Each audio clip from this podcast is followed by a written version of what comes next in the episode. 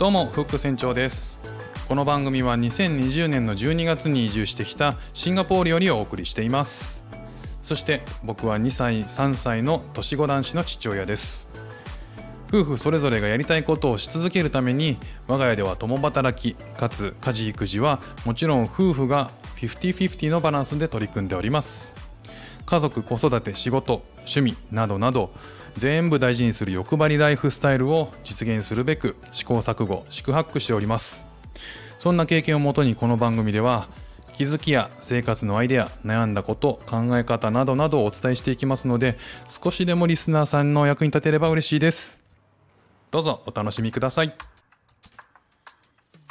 1月の4日月曜日えー、今日から仕事始めの方も多いんじゃないでしょうか。えー、今日は、えーと、うちの息子が初めて、シンガポールで、スクールに行ってきました。入園ですかね。行ってきて、えーと、午前中で、え終わりっていう試し保育の、え今週は習慣なので、え今週は午後は、えーと、と子供と過ごして午前中だけはちょっと自由な時間ができてるみたいな感じです。え東京は今は6度ですね、え今シンガポールの時間だと8時32分1時間ちょっと早いので東京は9時32分ですね、えー、シンガポールは今日は、えー、雨が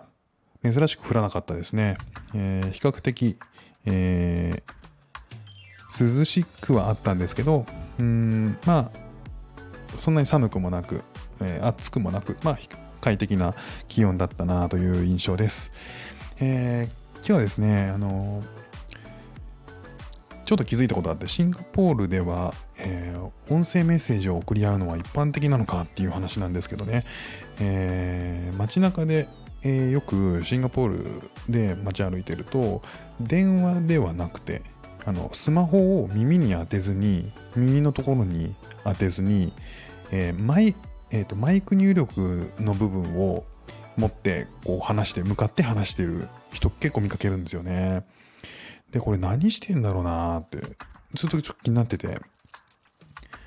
なんかこう音声メディアの媒体とかに収録でもしてるのかなって思ったんですけどシンガポールでそんなことあんま聞かないなとか思ったりとかして。でそんな中ですね、えー、最近エアコンの業者さんとチャットやり取りし、チャットでね、あのやり取りしている時があったんですけど、あのこっちシンガポールでは基本 WhatsApp っていうコミュニケーションアプリが一般的で、まあ日本で言うと LINE みたいなもんですね。これが一般的なんですけど、これ結構あのポピュラーに使われていて、僕があの14日間の隔離中だった時に、シンガポール入国してすぐの隔離中だった時に、政府とのやり取りも、なんか WhatsApp で来たんですよね。まず WhatsApp にをダウンロードしてくれって言われて、政府から普通にこう WhatsApp であの連絡が来るようなメ、ールでやり取りがされるような感じで、えー、テキストメッセージでそこでやり取りがありました。で、こっちの、業者とですね、いろいろやり取りしているツールも WhatsApp なんですね。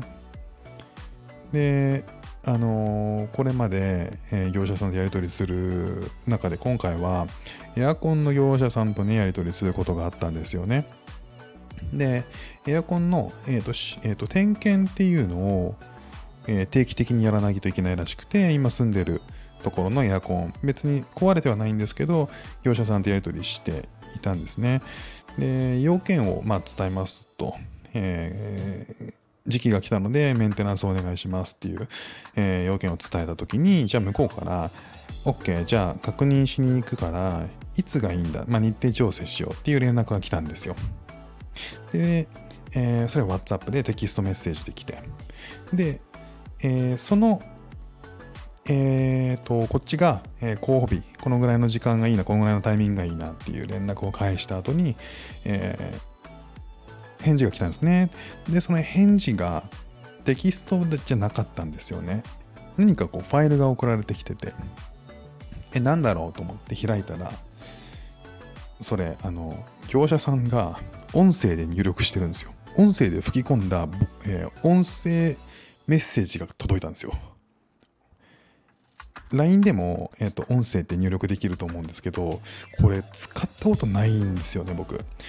で、あんまりこういうあのやり取りを LINE とかでしてて、音声で送られてきたことってないんですけど、それが普通にその業者さんから送られてきたんですよね。で、あの、いきなりね、その声で、え、なんとかなんとかが、なんとか何時何何時にどあどうだみたいなメッセージが来て、おおみたいな風になって、で、それをちょっと聞き取って、こっちはまたテキストで返したんですよ。そしたらまた、あの、音声のデータでボコンってきたんですよね。これは、どういうことなんだっていうすごくあの、疑問っていうか興味がありますね。これあんまり日本じゃ利用されてないコミュニケーション方法だと思うので、うん、これはこっちでは割と一般的なのかなっていうのが、えー、すごく疑問になったことですね。うんあの考えてみるとこれ送る側にとってはすごく便利だと思うんですよ。えーと、テキスト入力する時間がないとか、えー、何かね、えーと、業者さんがなんか物を食べ食べてるとかなんかガヤガヤ後ろにしてたんですよね。でそんな中で、えー、少しこう話してポンって送れるっていうのは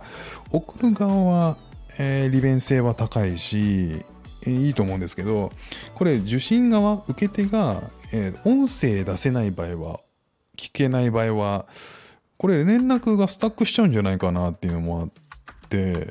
うんこれってどのくらいこっちの人が一般的なのかなっていうのは、えー、すごくこれからね、ウォッチしたい、ウォッチしていこうと思ってる、えー、領域です。コミュニケーション方法が、うん、確かに音声同音声で入力する方が楽だし早いと思います。で、それが、えー、コミュニケーションとして普通にスムーズにこちらの人がやってるんだったら、うん、これはなんか面白いなと思うんですけどね。うんまあ、この音声の入力って最近すごく僕じあの凄さを実感してて便利さを実感してて、えー、音声データではを送ることはないんですけど音声入力はすごく僕最近してるんですよあの何かこうブログを書いたりとか、えー、メモしたりとかするときに今までってスマホのフリックでテキスト入力してたんですけど最近あの音声の右下のこうマイクのボタンあるじゃないですか。あれを押して、えー、ちょっと喋りかけるんですよね。でそうするとあの自動で入力できるんですよ、えー、テキストに変換してくれる。これがすごく早くていいので、これに関しては、あの、すごく便利ツールとしてまたな、なんかこうまとめてご紹介しようと思うんですけど、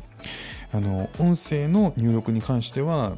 便利さ実感してるので、これの究極版が音声そのまま送るっていうやつだと思うんですよね。うんこれが、えー、どのくらい一般的なのかっていうのは今後、えー、興味のある分野なので、えー、ウォッチしていってまたお知らせしたいと思います、え今日のお話は、えシンガポールでは音声メッセージを送るのは一般的なのかっていうお話でした。今日も聞いていただいてありがとうございました。ではまた。